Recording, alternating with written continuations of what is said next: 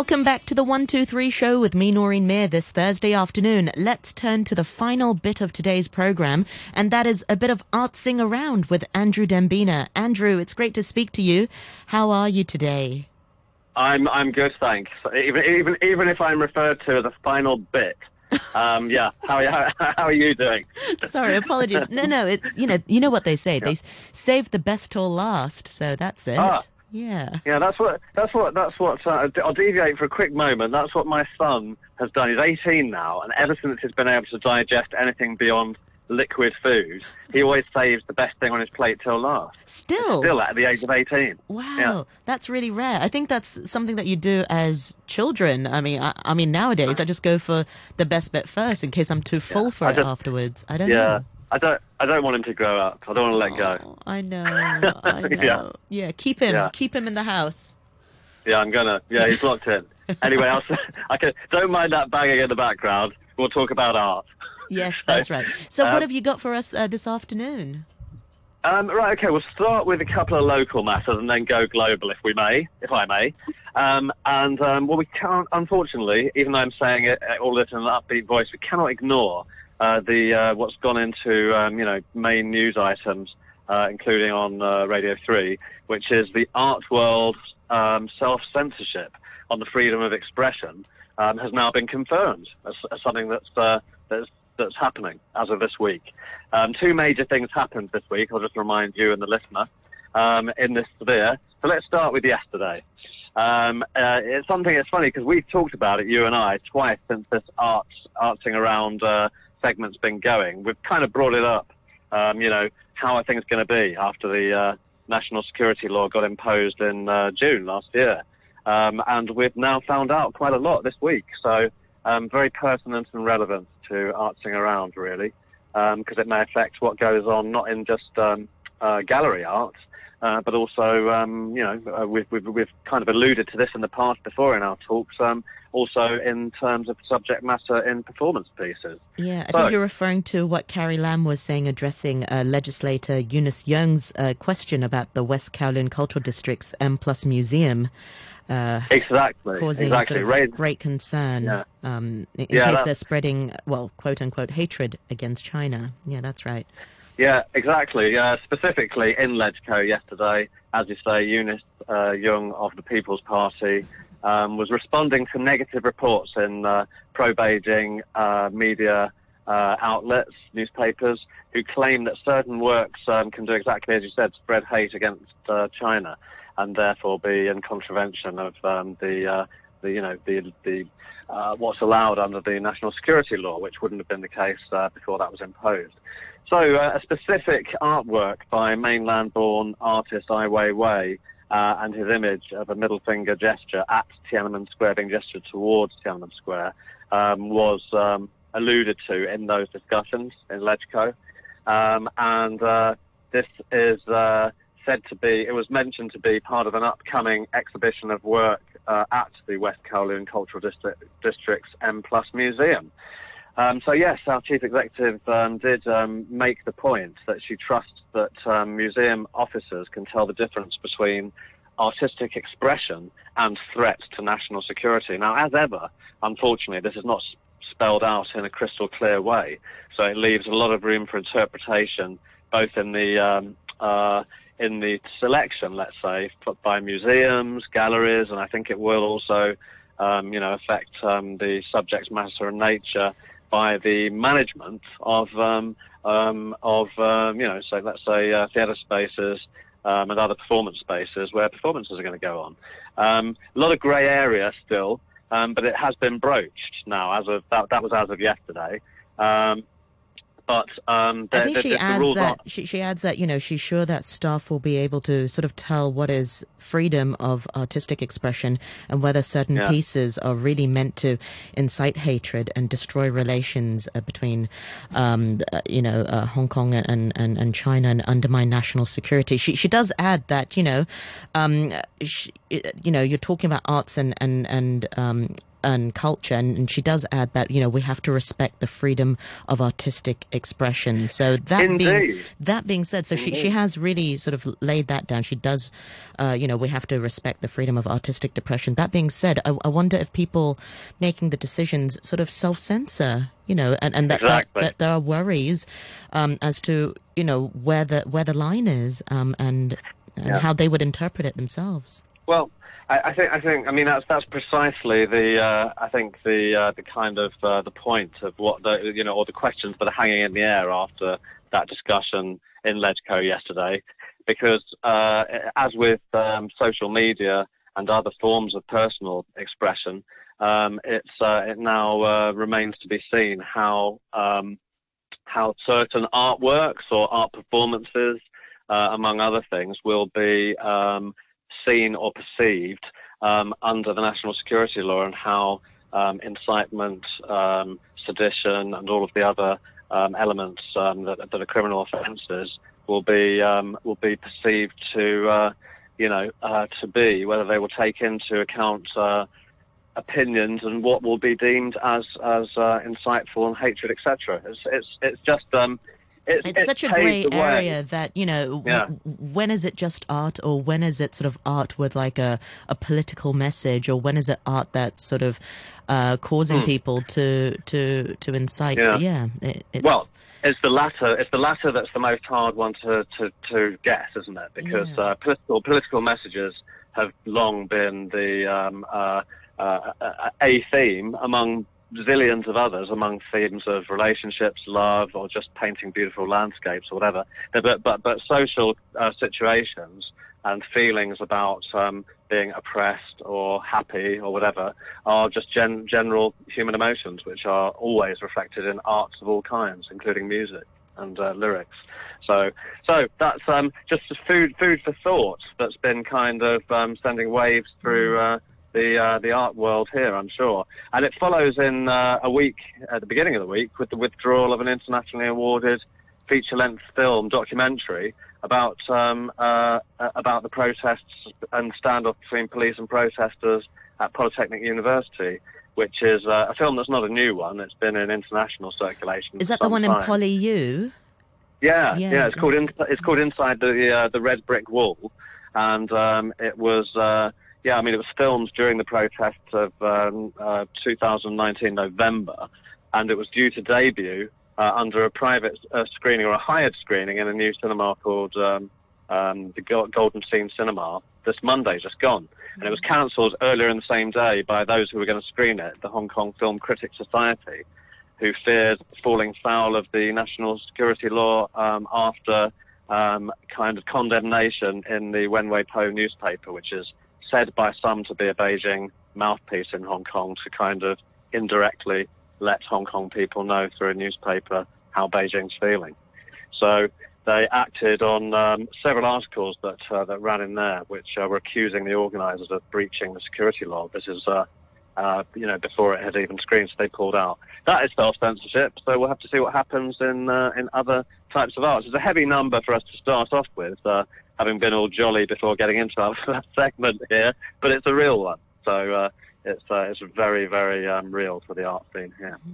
Um, it's all part of the same uh, um, sort of cultural references that um, that I guess that in many areas in Hong Kong people are finding out what's permissible and what's not these days, right? Like in libraries or in schools and so on. So it's a um, cultural uh, cultural life is, uh, is is one other area of life that is now under the microscope, I guess. Mm. So, moving on to um, uh, my second uh, segment, uh, again about M+, but totally unrelated to what we were just talking about. It's an interesting online seminar that's being hosted um, by, uh, by the not yet physically open M+, in West Kowloon, um, and it's part of a series called M Matters and they've been having some, uh, not many yet, but they've been having a few panel discussions about arts in general. And they've got one uh, coming up on uh, Monday, next Monday, the 29th of March, called um, Understanding Museum Audiences in China. And it's about, um, it's looking into the psyche of the Chinese um, art going public and what they, uh, and, what, and how they react best in many different types of uh, art gallery environment, from state-run to private art museums to auction uh, environments if they're a collector. Um, and uh, its premise is um, to, uh, uh, among the panelists, to see what a, a, uh, a museum or gallery's attitude um, is towards the audience and how it presents the artwork. So it's quite a kind of, for those who are interested in you know how things work in a cu- uh, uh, curatorial way when when a, an ex- exhibition is, is curated. It'll be a look into the psyche of how that's done in those various institutions in China. Um, the five speakers are uh, from the Guangdong Times Museum, which is a big museum in Guangzhou. Um, there's also the founding uh, director of uh, a, a, a, big art collection called the Ullens Foundation, which is which was set up by uh, by an expatriate um, uh, couple in Beijing some years ago. And uh, um, uh, yeah, their their opinion. They've also got a gallery in Beijing called the UCCA, the Ullens Center for Contemporary Art, which mo- mostly features contemporary uh, mainland Chinese art rather than art from outside. So that's interesting. Find out what it is about the hottest contemporary mainland Chinese art that uh, that excites the uh, the gallery visitor. Um, there's also the director of Power Station Arts, which is one of the more contemporary um, art galleries and, uh, in, in Shanghai, and uh, also someone from uh, the, something called a private uh, art gallery called the Rock Rockbund Art Museum in Shanghai. And then from Hong Kong, one, one voice is the senior curator and head of curatorial affairs at, at M Plus Hong Kong. So they've, they've all got these. Yeah, I mean, it's, it's a pretty major one. I mean, I'm definitely going to be tuning in for this on Monday next week. Um, it's, it's, so to repeat to those that are interested, it's a discussion that focuses on the relationship that a gallery has with its audience and how it shows things accordingly because of that relationship and uh, going for it, whether it is, you know, a private, uh, um, small exhibition or whether it's a, a, a big, colossal um, Museum Gallery. And it's on then at uh, between 7 and 9 p.m. on the 29th uh, of March, Monday, next Monday. And it's, um, it's a bilingual presentation. Um, there'll be, whenever English is not used, there will be subtitles. And it'll be held over Zoom. And if you're interested in that, go to uh, West Kowloon, that's all one word, westkowloon.hk, and hit the What's On tab on the homepage, uh, or search uh, uh, with the with the search bar on the homepage the name of the talk, which is called once again "Understanding Museum Audiences in China."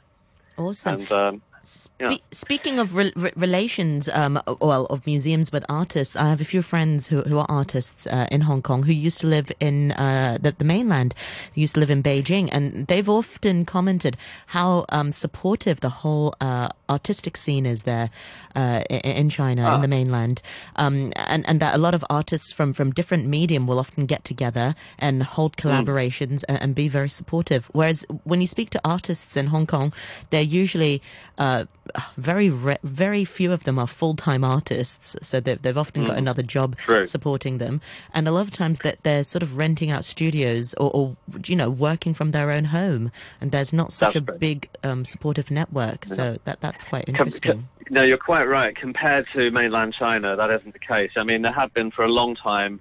Uh, in Beijing, they've got the 758 studios, which are mm. uh, yeah in a kind of um, converted um, industrial area, which have been really, really supportive, offering very low rents. Hong Kong was slow to uh, the game and still is compared to mainland China. I have to say though that a jockey club supported um, building, which is an industri- ex-industrial building in Shek Kip Mei, um, is, um, is, is, is a very uh, is a very great space that is where um, studios for working artists um, uh, who can also have exhibitions there. Uh, do get things at a, at a lower That's rate. Right. I'm not sure. That's right. It's uh, yeah. yeah. Often, a lot of times when we speak to the artists, their exhibitions are mm. always in the Shek Kip uh, Jockey Club right. exhibition centre. Yeah. yeah. Yeah, and there's a couple of other places, um, but they're, they're tiny compared to the Shek Kip Mei one. There's also Oil Street uh, Galleries and Studios, which is in North Point um, which is in an old uh, heritage building that's protected.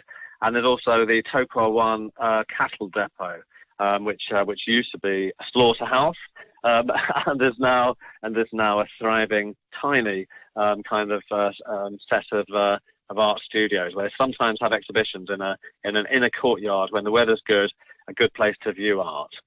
Um, so to, fin- to finish um, uh, today, something of a uh, just an international bit of piece of interest. Uh, there, there, was assessing um, the state of the world of art, uh, uh, fine art that is, um, in 2020 last year. The annual publication of the Global Art Market 2021, which looks back on the previous year, is just hot off the press.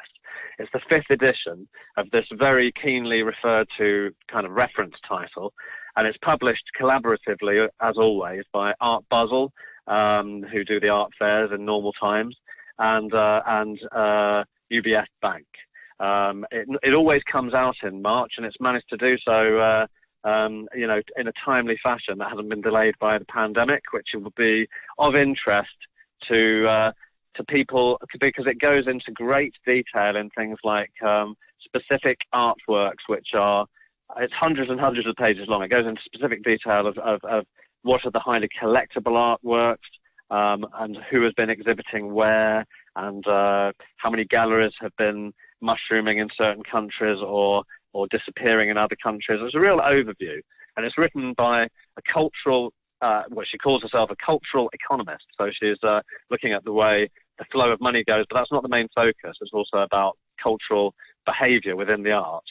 Dr. Clare McAndrew, um, she is the founder of something called Art Economics. So it's a, it is a, it's a research and consulting firm which uh, which looks at the culture and the economy within the arts. Um, and she's been the uh, the author of that for a while. I'll let you know a few, a few of the highlights which are kind of accessible to us uh, sort of folk who are not delving into it too deeply. Um, it does go into uh, some areas of the behaviour of high net worth collectors, what they've been up to um, last year in, in a, in, a, time where they can't go to auctions and so on. Um, and it also looks at the, uh, the real effects that the global pandemic has had on various sectors uh, of the art world and the art market last year and how sales have evolved um, and people have been managing to exhibit in this unusual time. Um, and it's reviewing some of the biggest trends that they say, uh, that this book says, will shape the market because of what's happened in 2020, what we can expect this year. So um, some of the key findings are that last year the global sales of art and antiques reached an, uh, an estimated in US dollars 50.1 billion dollars, and that is down 22 percent, down 22 percent from 2019. In Hong Kong dollars, that's 389 billion dollars in fine art was spent and that's down 22% from the year before because it was affected by the pandemic. So I can't even imagine how um, much money that is. That's a, a lot. No, a lot of money. I know. It is a lot of money, isn't it? And um, the three major hubs uh, for fine art in general continues to be the US, the UK, and Greater China. Interesting. That's throughout 2020, where um, that saw the most action in the arts world and the most global sales in 2020. Um, and the uh, the fallout from COVID-19 has led to a uh, 20% decline in art sales by dealers and galleries, um, which is uh, um, uh, I, which I, I, can give you the figure again. I don't want to overwhelm with figures, but it's 29.3 billion um, US dollars, which is 389 billion. That's the same figure um, that I that I mentioned before. Uh, it's it, dealers dealers are um, uh, expected. Uh, they expect with a 20% decline that uh, that things are going to go up by um, by about the same amount this year. They're keeping their fingers crossed. About 60% of, of dealers said that. So that's good that they're optimistic, but uh, we could do with seeing more uh, more public uh, galleries open, couldn't we? Really? Absolutely. Um, well, one thing that comes to mind is how people sort of buy art via auctions, or having not seen the art pieces in person. Is, you'll have to do a lot of well, research, or you know, you, you, turn to someone who knows a lot of about art. Because I, I wonder yeah. if people sort of not get buyer's remorse, but you know, you, you you bid on a piece of art and it's very expensive, and when you see it in person, it's not quite how you imagined it because you've never seen it in real life. Yeah, that's a good. It's a good point. Um, what galleries have been doing more and more, a bit like some of the exhibitions that we've been talking about um, that have gone online. You would get um, art dealers or galleries who are, who are wanting to um, to show a piece of work to someone to sell it. Um, really doing this all on uh, on video, you know, live mm-hmm. stream. Mm-hmm. So it will be. I mean, it's not. It, it, rather than just having one flat image, they'll be looking at the back of it, looking at the condition of it, putting it in different environments um, shining shining light on it. Uh, and showing also when it comes to certain collectible pieces that are very old also um, and this would apply to when you're buying something in the physical sense people would be supplied with X-ray images as well. You know, goes back to the old masters, people like Rembrandt and Vermeer, Dutch painters, or um, even um, Turner, the the uh, the, uh, the, the, the painter of landscapes mm. in the uh, in the UK. There have been some amazing finds found underneath. When artists went through hard times, in particular, they would paint over canvases. It's not just uh, hard times um, wanting to reuse a canvas, but oh, also wow. they didn't. They, they, yeah, they didn't always like have the story. Painting space. within a painting, or or, or oil uh, on, yeah, on, canvas. Yeah, upon there was a canvas. yeah. Wow. There was, indeed, there was a very interesting find um, uh, towards the end of last year where there's um, so J.M.W. Turner, the British landscape painter, who's known for kind of doing sunsets and lots of uh, lots of amazing light across the sea, um, was ne- hardly known at all to ever paint any uh, portraits. But on uh, on one X-raying for a sale, for a museum uh, early, sorry, late last year, um, it was found that there were beneath one land, landscape of a ship at sunset um, in a in a kind of um, yeah in a haze in the way that he normally painted.